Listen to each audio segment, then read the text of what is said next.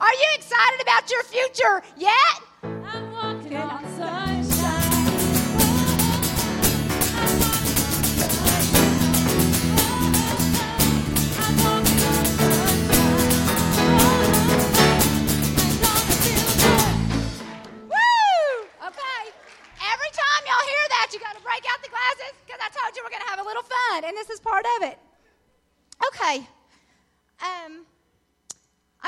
Start in with what God has laid on my heart, and I'm so excited about it. Yes, you can be seated. I need my Bible. Okay. Um, I'm going to share a scripture that I know that every one of you know so well. You probably have it hanging on a plaque in your house somewhere. And if you don't have it on a plaque, I know that somewhere in your house you have a bookmark with this scripture on it. Because it's just one of the most common. If you've been to church three times in your life, it's likely that somebody was preaching on this scripture. But, like I said several months ago, as I was reading this scripture, the Lord showed me something so powerful about it that it's changing me. It's changing me. I'm getting a hold of it. And I'm believing God about my future. Well, I'm walking on sunshine. Whoa, I'm walking on sunshine. Whoa, I'm walking on sunshine. Whoa, and gonna feel good. Woo! Okay. All right. This scripture is Jeremiah 29 11. Just say it with me because I know that you know it. You don't even have to turn to it. For I know the plans that I have for you, says the Lord. They are plans for good and not for evil, to give you a future. Well, I'm walking on sunshine. Whoa, I'm walking on sunshine. Whoa, I'm walking on sunshine. Whoa, and gonna feel good. Woo!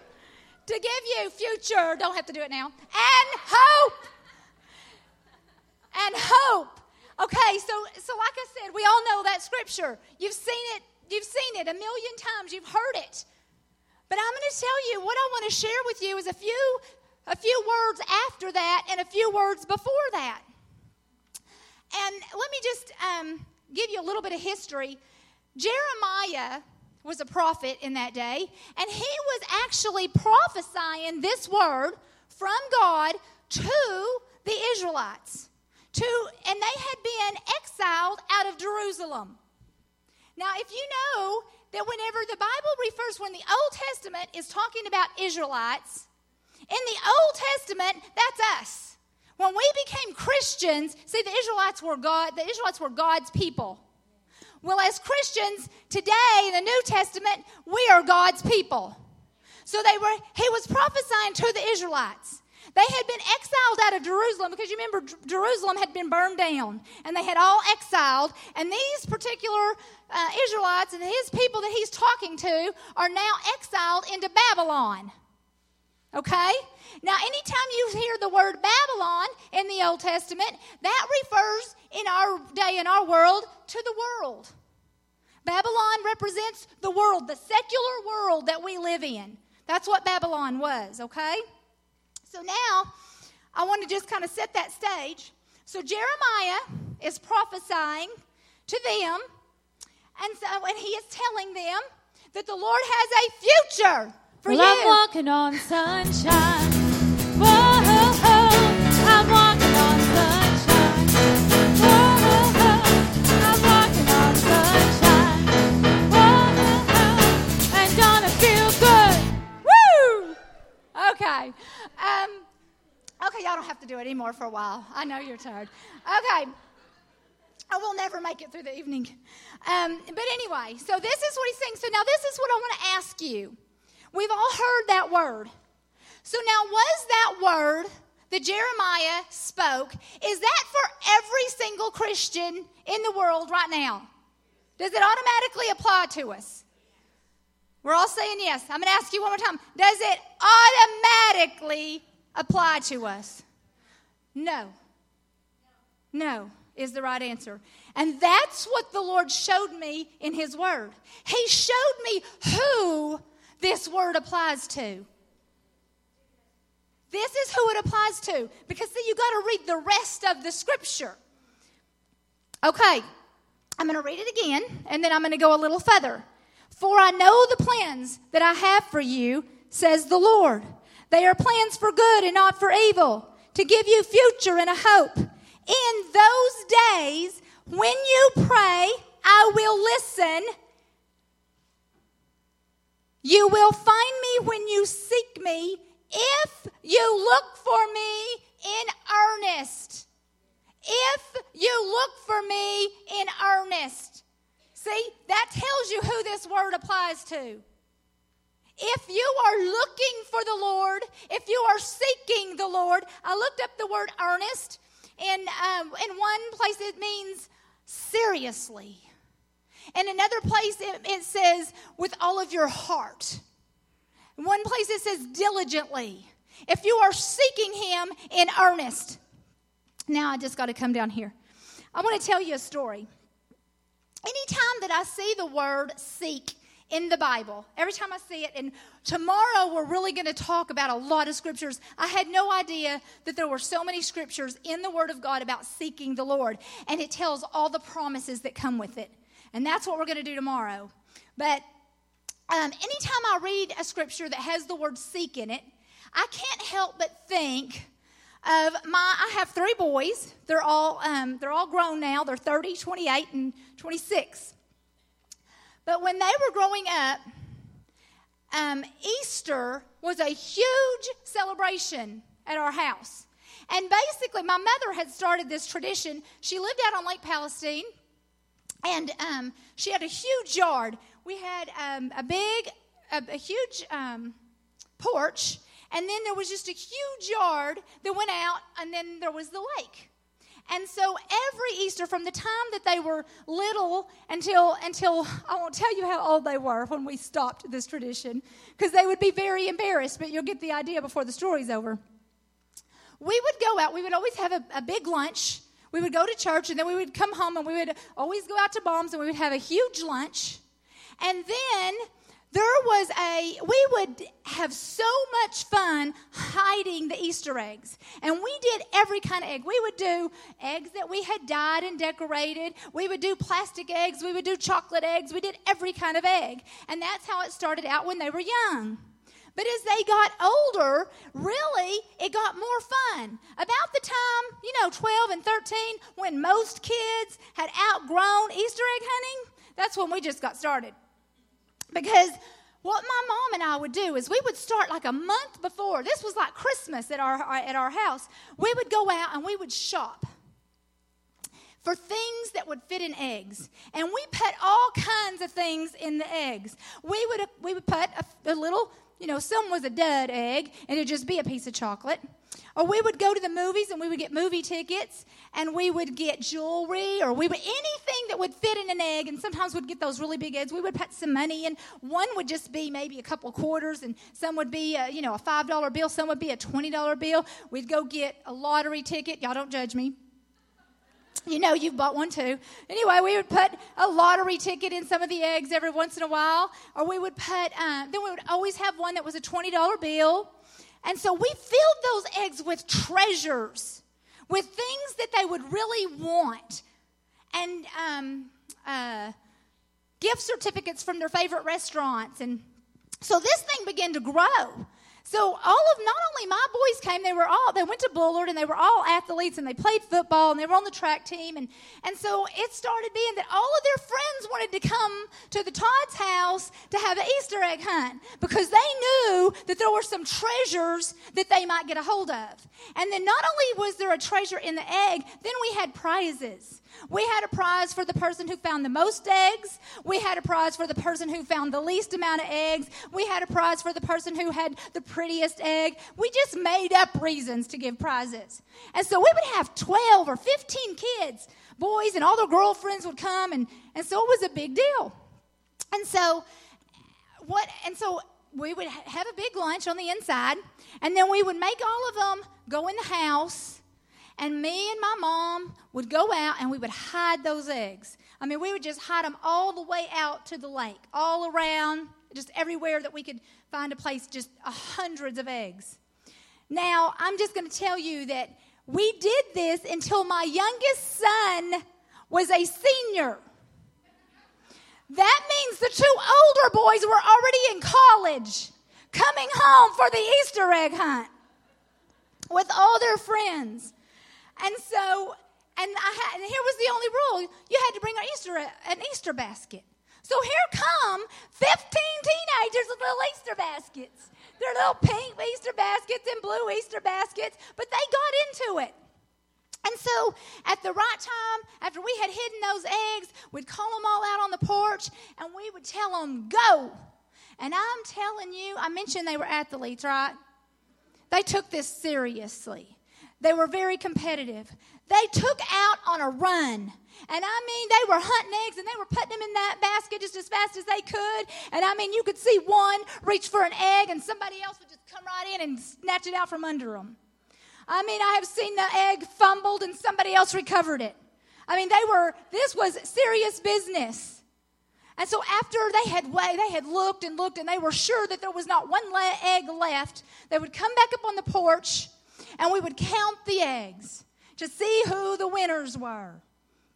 And so we would give, so then we, you know, it was just as much fun. You know, we had this little ceremony of giving the prizes away. So we'd give the prizes to the, like I said, the most egg. And then, you know, there was always some, the, the person who found the least amount of eggs. You know, it was always a girl. She was the shy girl, and this was her first time to be there. She didn't know quite what to expect. So she might just have two eggs. But you know what? She got a prize for that. So no one went home empty handed. Everybody was happy. Some of the guys got some jewelry, but they just gave it to the girls and they traded out. So this was, I mean, this was a fun time. Now, let me tell you something. Why would college age boys and a senior in high school come home to Granny's house and hunt eggs? Because they expected to find something. They expected that there would be something really good for them. It was worth carrying around an Easter basket and making a fool out of yourself because you might get the prize egg, you might get the one with the winning lottery ticket, or you might get the one with the, the you know, the roadhouse ticket, the gift coupon. I think that we can so relay that to the world that we live in right now. America is full of Christians. Our churches are full of Christians. They've been saved. But are we seeking the Lord? I mean, do we seek the Lord like they were seeking that Easter egg? Are we seeking the Lord? Are we giving up our time from the TV? Will we turn off a sitcom so that we can go have 30 minutes in the presence of the Lord? Will we get up 30 minutes early just so that we can sit in the presence of the Most High God and we can seek Him. Most of us are not doing that. And you know why? Because we don't really remember or we don't really know. We're not convinced that it's worth it. Is there really worth it for me to give up my 30 minutes of sleep because I really need it? And you know what? That sitcom, you know, that just relaxes me and I worked hard and I just need to sit here and chill. Is the benefit of that greater? Is it really worth it? That's what I believe with all of my heart. That's what the Lord was showing me. If you seek me in earnest, if you will hunger for me, if you will thirst for me, if you will cry out for me, if you will give up a meal, when is the last time that we fasted when is the last time that we have sought the Lord with all of our heart, with earnest? Because God is saying, if you will seek me, you will find me. You know, it's just like whenever we hid the eggs. Now, you know what? We didn't hide those eggs hard. I mean, you know, what do you do? You just got an open yard with a few trees. You put them in the tree branches and you put them around the flower pots, and the rest of them, you just lay them out in the yard. It really wasn't hard to find them. You just had to go get them. And that's the way God is. He's not hiding from us. He's not, he's not difficult to find. He just wants you to come and seek him. And he says, When you seek me, I will be found of you. I will be found of you. I'll be right there. I'll be found of you. What does it mean? How, what does it mean to be, if we find him? What kind of benefit is there to finding him? Because when we are convinced in our heart that it's worth it, that's when we will seek him. That's when it will be worth for us to give up other things. It'll give, we'll give up some time with our friends. We'll give up that TV. We'll give up 30 minutes of sleep. We'll give up a meal or two just to sit in His presence, just to hear His voice, just to worship Him. When we are convinced with everything in us, it is worth it. It is worth it to be in His presence because what's going to happen? The song that we just sing, His presence is heaven to me. Is it? Is it? Let me just, now I want to go back and I want to read a little something before that. I'm going to read verse 10. Verse 10 never gets read. It says, and I'm reading out of the Living Bible, it says, The truth is this now, again, let me remind you this is Jeremiah prophesying what God has told him. He says, The truth is this you will be in Babylon for a lifetime. But then I will come and I will do for you all the good things I have promised. Now, let me back up. What did I tell you that Babylon represented? The world. Now, let me tell you, back then, these people of God didn't want to be in Babylon. They wanted to be back home in Jerusalem. But you know what God was saying? He was saying, the truth is this you're not going back right now. You're going to spend your lifetime in Babylon. And you know what? We are in Babylon. Right now, we are in our Babylon. We are in this world, our lifetime, whatever our lifespan is. Some of us are going to have a longer lifespan than the others. Sometimes, you know, your life, um, your lifetime might be 95 years and mine might be 60. Or, or we don't know what our lifetime is. But God is saying the truth is this you live in this world. You live in this world for a lifetime. But then, I will come and do for you all the good things I promised. Now, do you know what He's promised? Do you know what He's promised? Well, one thing that He's promised is a good hope and a future. Well, I'm walking on sunshine. Oh, walking on sunshine.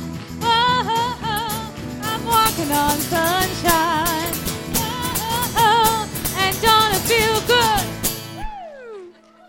Okay, that's one thing that he's promised. But you know some other things that he's promised? Well, if you don't, then you need to know and you need to read and you need to memorize and you need to get in your spirit the entire book of Deuteronomy. Because the entire book of Deuteronomy is about the promises of God to Abraham and Jacob and to all of their ancestors, which happens to be us which happens to be us. And that, I, I, looked over it again today. I don't have time to go there, and I don't have time to share it, but I just looked over it today and getting ready for this and got so excited because it's full of promises of what God will do for the person who loves Him and obeys Him and seeks Him. It's so full of amazing, all those good things. I love it. I want you to hear the word all all of the good things that I promised. He's got some good things for you. Some amazing things for you. And do you know that so many of us as, as Christians, I'm not talking to the world, I'm talking to us as Christians. Do you know that some of us will live and die and never know the plans that God had for us? Because we got saved and we sit on a pew but we never sought him. We never cried out to him. We never said, God, what do you have for me? God, what is it that you want me to do? How, what is it you want to set me free from? What is it, Lord? We will never know the plans that he has for us, the future that he has for us, if we don't seek him. You know, just recently, I was talking to uh, uh, one of my girlfriends, and she was telling me about her daughter. She she's a single mom, and she couldn't afford a car for her daughter. And so we had we had band together, a few of us, and we were praying that God would provide a car for her daughter. Well, just within a few weeks, her uncle just bought her a car. And he was going to give that car to her on a specific night. She didn't know about it. Now, her mother knew that on this particular night they were going to come over and they were going to present her with this car. So her mom is just so excited. The uncle's excited. They all love her. This is a precious teenage girl, and they were so excited just to be able to give her this car and knew how excited that she was going to be. But you know, she didn't have a plan. She didn't have a clue about that car. Didn't have a clue.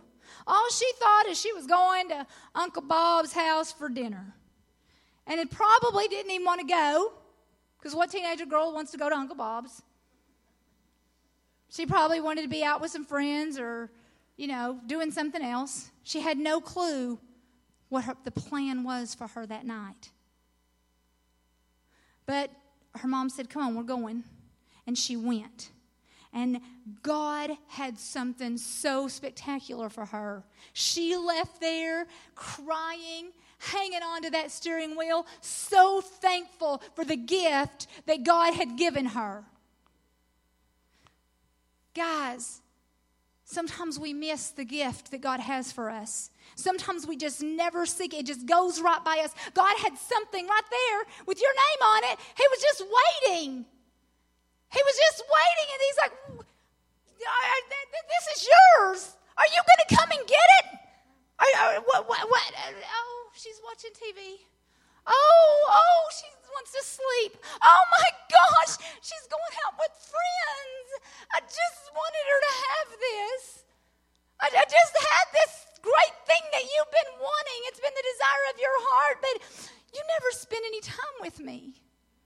You go to church and you sit in the pew and you sing the songs, but you haven't come into my presence to hear what I wanted to whisper to you.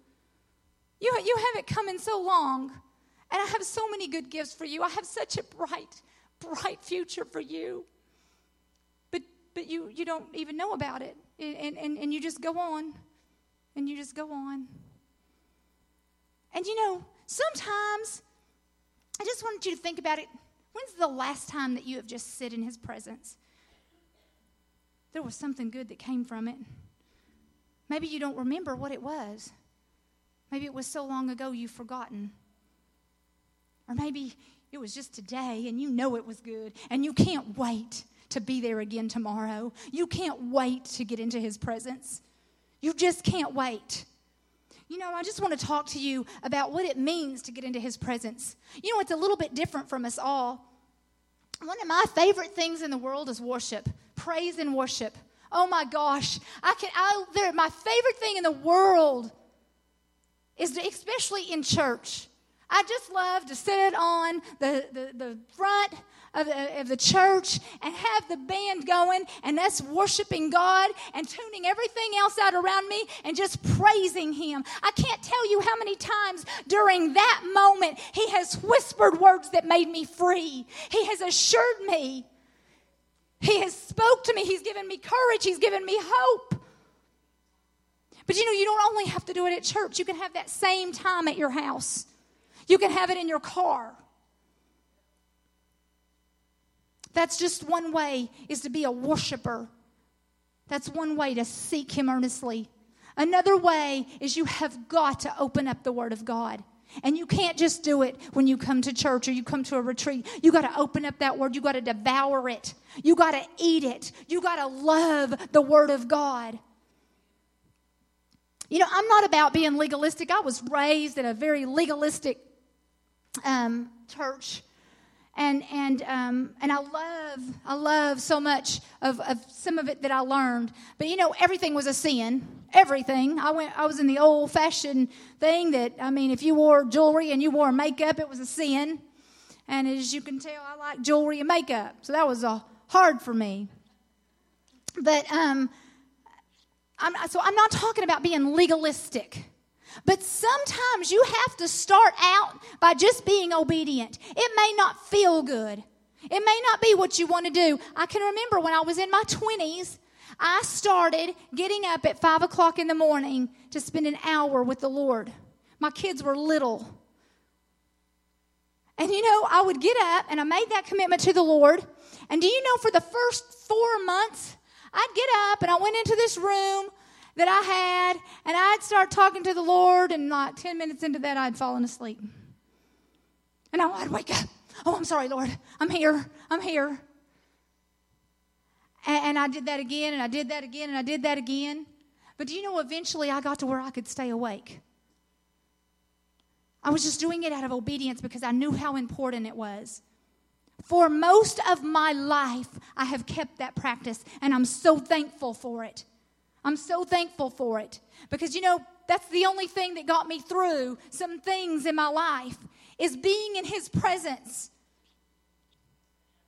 Being in His presence worshiping, opening up the Word of God and letting it speak to me in those difficult times, letting Him just remind me that He loved me no matter what, reminding me that I had a hope and I had a future no matter what, that my kids had a hope and a future. So the, I just want to encourage you to find your place and your time. And I'm not saying be legalistic about it, but I am saying begin. If you don't already have a time and a place, another place that I love to spend time with the Lord is in my car. I have an hour for lunch almost every single day. And I love to go sit out in my car and I will listen to T.D. Jakes or, or Hill. What's his name? No, Pastor Hill, I can't think of his name. Anyway, I'll just listen to one of them, some preacher. I'll let them sow the Word of God into me, or I open up the Word of God, or I put in a favorite CD. And I just sit in, in the, I, I, used to move my car, but now I have a really good parking place, and so I don't want to lose my place, so I just stay there. And I just know that my coworkers think I'm crazy because they all like pass me, and here I'm in my car, just raising my hands and praising God. Sometimes I'm crying. I, I just try not to look up so I don't know if they saw me or not. What is it? I just am. I, the thing that I want to say to you is find a place to seek Him. And then I want you to go there with an expectation. With an expectation. Find a place in your house. Find a room or a chair or the dining room, wherever your favorite place in the house is. And dedicate it. And say, Lord, this is for me and you. And Lord, I want us to just, I just want us to have an appointment every morning or whatever your time is. It doesn't have to be in the morning. You might be a night owl. You might, I don't know when your time is. It might be at lunch. I don't know when your time is, but I want you to set an appointment. And you know, this is what I have found. God will honor that. God will honor that. When you just show up, His presence will just be there. You don't have to work your way into it. I just sometimes close that door in my car and the Lord is there. And I could just say, Lord, I thank you. I praise you. I praise you that I have a job. I praise you that I'm healthy enough to have a job. I thank you that I have a home. I thank you. And just begin to praise Him and worship Him and seek Him and say, God, I want you. I don't just want every good thing you can give me, although I want those things too. But I want you. I want your heart. I want to love people the way you love people. I want you to set me free. I want you to set me free. Okay, there's more to come. All right. If you will, if you, well, you will, I'm sorry, you will find me when you seek me if you look for me in earnest. Now, I love this next part. Because you got to remember, this is God giving Jeremiah a word. And it's like God Himself got excited as He was saying it.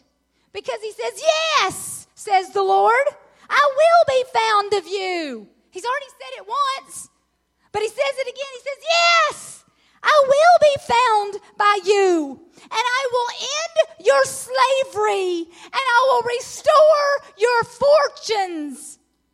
I will end your slavery. Oh my gosh.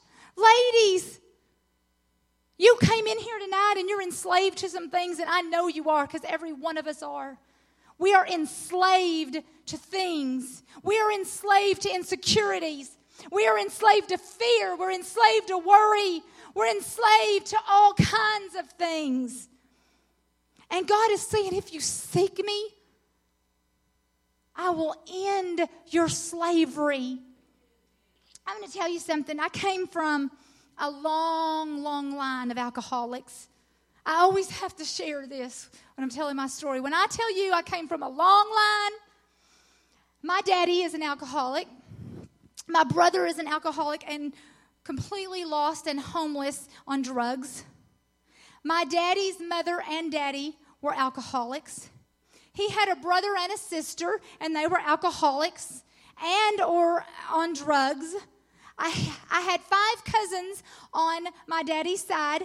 All of them have been on drugs, alcoholics, many of them in prison. My mother had two brothers who were on drugs and alcoholics. I had seven cousins on my mother's side, of whom all were either an alcoholic or on drugs or both. Had one uncle that shot another uncle, had an aunt who left my uncle for another woman. I'm telling you that Jerry Springer could have stayed on six more months if he'd have just contacted me. I could have kept him going another six months with my family. It was chaos. With alcohol and drugs come a whole lot of dysfunction. And that's an understatement. A whole lot of lying and cheating and going to jail and fighting and dysfunction. Now, somehow or another, I had a precious little mama, and if you noticed, I didn't say she was an alcoholic. Because even though she was born into alcohol and her brothers were an alcoholic, and she married an alcoholic, that's all she knew, that's who she was comfortable with. My mama was not an alcoholic. As a matter of fact, she had an encounter with God when she was eight months pregnant with me while she sat on her couch whenever she told the Lord, because she was living in a house with no electricity, my daddy was not a functional alcoholic. He couldn't keep a job. And when he did work for a few days, he drank it all up uh, every penny that he made. And she was sitting on the couch, pretty much feeling sorry for herself with no electricity while my daddy was out at the bar. And she was eight months pregnant with me. And she told God, she had went to church a few um, years of her teenage life, some a pastor and his wife would come and get my mother and take her to church. And so she had a few years of letting the word of God be sown into her, and she had gotten saved. But she had gotten away from God and, of course, married an alcoholic and was living in all of this chaos. And she was sitting there, pregnant with me, and she said, God, I'm about to bring a baby into this world. And there, she's never going to have a nice house and she's never going to have a, a, college education and she's never even going to go to a decent school. And, and i mean i don't know what i can offer this child the only thing that i can offer this child and the only hope that i have is that i will take it to church so that she can he or she at that time you didn't know what you were going to have so that they can know you and that's the only chance that this child will ever have. My mama died a few years ago and she's with Jesus, but I can't hardly tell this story without saying, Thank you, God. There was no better gift that my mother could have given me. There's no house that we could have lived in. There's no college education that I could have gotten. There is nothing better than what my mother gave me because I was raised going to church. By the time that I was three or four years old, I can remember being at an altar and we would sing this song. I don't know if any of you remember it Jesus, come into my heart. Anybody remember that little kid song? And all the little kids would line up at the altar every Sunday. And I can remember being three or four years old and saying, Jesus, come into my heart. Come into my heart. And oh my gosh, I had every kind of chaos around me, every kind of dysfunction around me. My safe place was church. I loved Sunday morning, I loved Sunday night, and I loved Wednesday night because I got to step out of the dysfunction. I had to step out of the hell, and I got to come into the presence of the Lord. Now, Satan had a plan for me when I was born. Just like he did the whole rest of my family, I figure that he pretty much thought he had he wasn't going to have to work very hard. I was going to be a drug addict or an alcoholic just like the rest. Why wouldn't I be? Well, see, thank God I didn't want any part of that. I saw how crazy that was. I saw that dysfunction and I, I hated it. Hated to be in the presence of it. I didn't want anything to do with it. But you know what? So Satan had to have a plan B to destroy me because see he has a he has a plan to destroy every single one of us. Just like God has a plan for our hope and our future, Satan has a plan to kill, steal and destroy every single one of us. And so you know what? I, I was this is what happened. I hated drugs and I hated alcohol. But I was the most insecure little girl you've ever seen in your life. I was now, don't laugh, and don't. I'm not trying to make you feel sorry for me. I'm just going to tell you, I was the ugliest little girl you've ever seen. That is the God's honest truth. I had severe acne by the time I was 11 years old. Severe acne. I have, which I'm hiding it now, thank God, because now we have straight irons and product. But I have this kinky curly hair. I'm talking, it's kinky, and it's not pretty. And I had this severe acne and I was skinny as a rail. I was one ugly, homeless little girl. I was so insecure about that. I couldn't have friends spend the night with me because I didn't know what would happen in my house. I didn't know if my daddy would come home and make, you know, a fool of himself. I didn't know if we were going to even have electricity. I didn't know. I was so insecure. I was a nervous Nellie. I mean, I was a nervous little, I was afraid of my own shadow.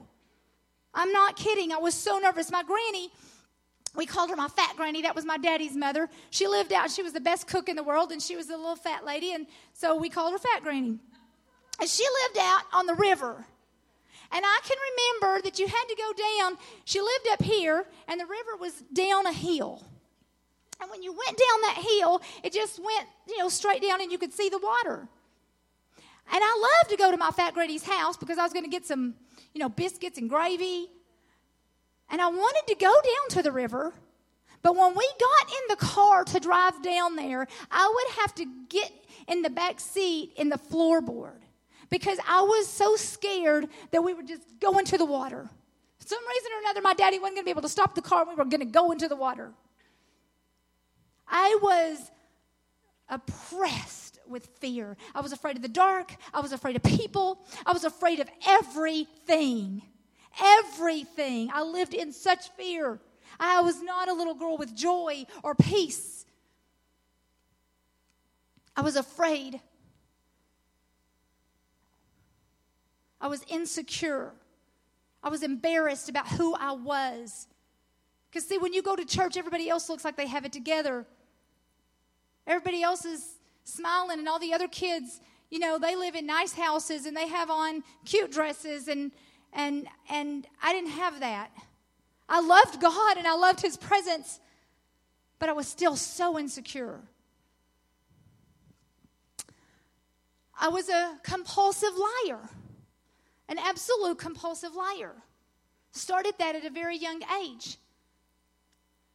I did not, I was in my 20s, I was um, married and I had three kids, young, young boys at that time. I was living in Durango, Colorado for 18 months. I lived there. And I was going to this dynamic church. And I don't know how I got my hands on this book. And it's crazy how this book would end up meaning so much to me because it was a secular book. It was a book written by Suzanne Somers, of all people. And it was called Adult Children of Alcoholics. And I don't know how I got the book, but somehow or another it got into my hands and I read it. She was an adult child of an alcoholic, just like I was. And when it described the characteristics of an adult child of an alcoholic, I thought that it was me that she was describing. It's very common for you to be a compulsive liar. I lived in a fantasy world. I lived in a fan- I, could, I couldn't I didn't want to deal with my real world, so I just lived in a fantasy world. Every kind of fantasy. I loved country music because that all that was a fantasy. I loved to read uh, romance novels because that was a fantasy. I know I'm getting real with you guys, and you're like, well, you know, that's just way too much information. I'm sorry. I just I want to be real. God has done so much for me, and I'm going to tell it on the mountain. So when I read that, that's the first time I ever identified myself as a liar.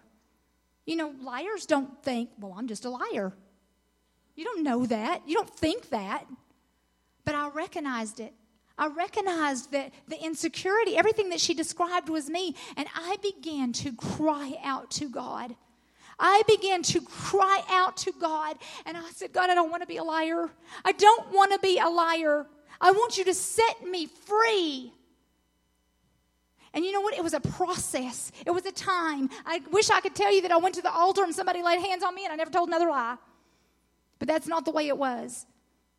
But as I stayed in God's presence every day, as I talked to the Lord every day, as I cried out to Him, and this is what I said I said, Holy Spirit, you help me. And so, this is what, in the beginning, this is what would happen.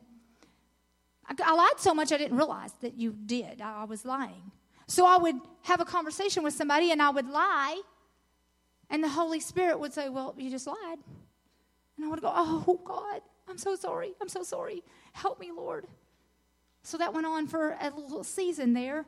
And then it got to where I could be right in the middle of the conversation, and the Holy Spirit would say, You're lying. I'd be in the middle. I'd try to backtrack. I'm trying to, I'm trying to change my mind right in the middle of it. I'm trying to change my story.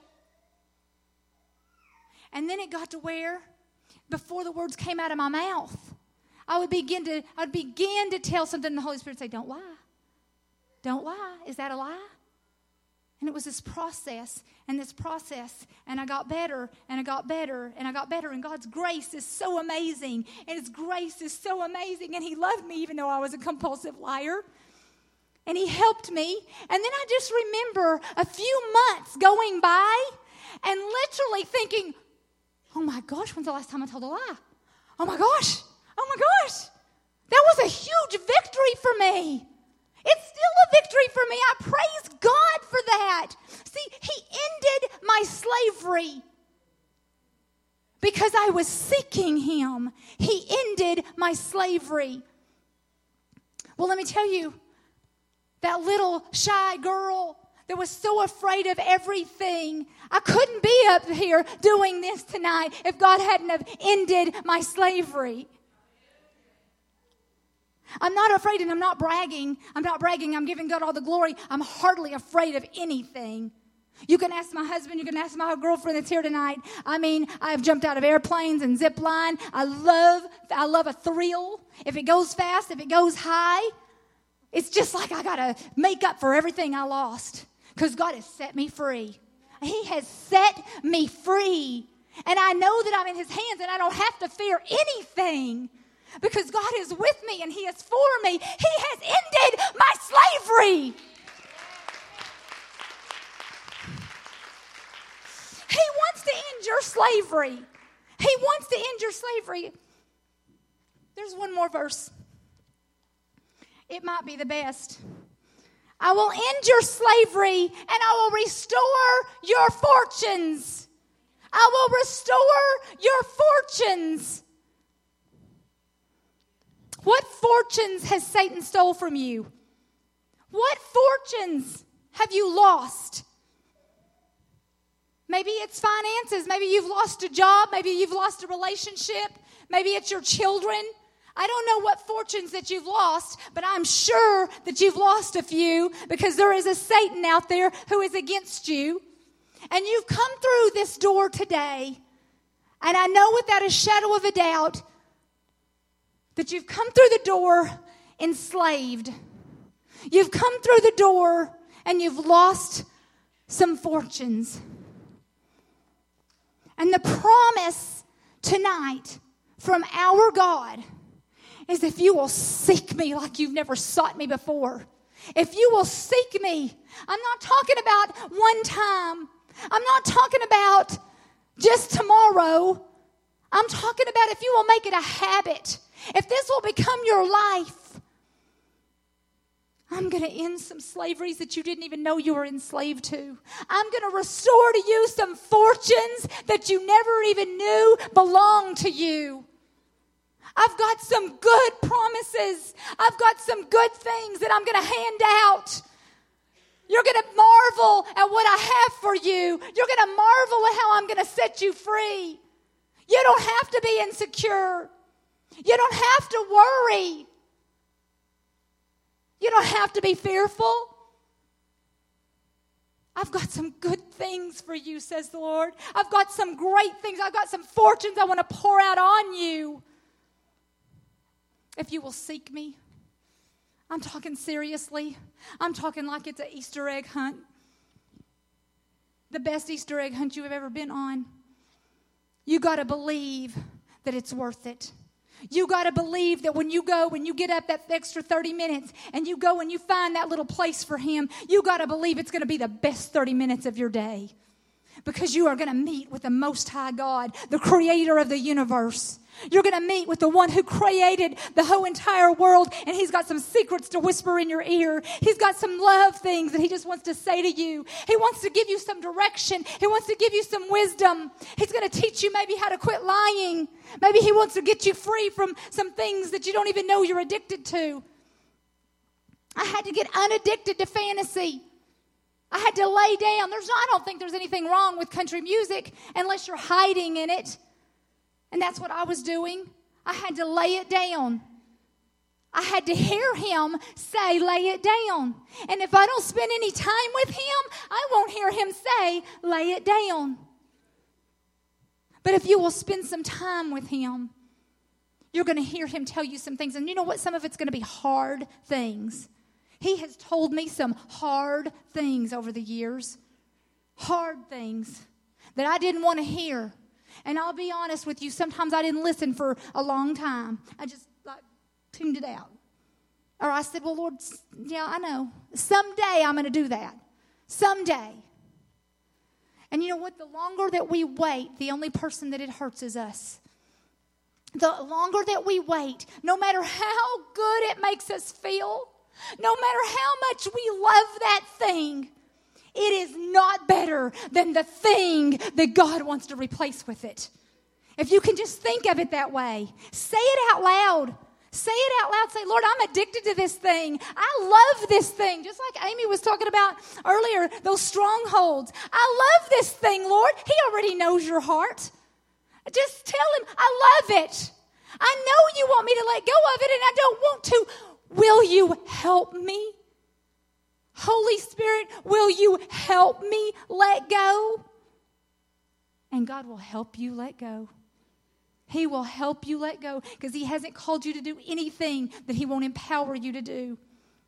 So, my cry to you, my prayer, and I told you I have been praying over every one of you for a month. I was praying over you today. Is that when you walk out of here, that you will have such a hunger to seek the Lord like you have never had before, that God would birth a hunger in you to seek the Lord like you have never sought Him in your life. And that your arms would be open and you would be expecting all the good promises that come along with that. You would expect that God is going to end your slavery. You would expect some fortunes to be restored. I'm going to tell you, I just want to end this tonight. And I just want to say this if you're in this place and you know that you've got some things that God wants to end your slavery, you're enslaved to something, and you know, and you just want God to end your slavery, I want you just to come up here. And I hope, Amy, and you have some people, and I'm going to come down too, and I just want to pray with some of you. And I know that she's got a prayer team. If you have, if you are enslaved to anything, and you know that doesn't mean that you're enslaved. I don't want you to be embarrassed. It's not worth to hang on to it because of your pride. It could be the simplest thing. But if you're enslaved to anything, I want you to come down here and we're going to meet. And tonight is going to be the beginning of a change of your life. If you've had some fortunes that have been stolen from you and you want God to restore those fortunes, whatever that is to you, I have no idea what fortunes have been stolen, but you do. You know what fortunes have been stolen. If that's you, I want you to come down here. And I just want us to pray. And we're going to believe God that today is just the beginning.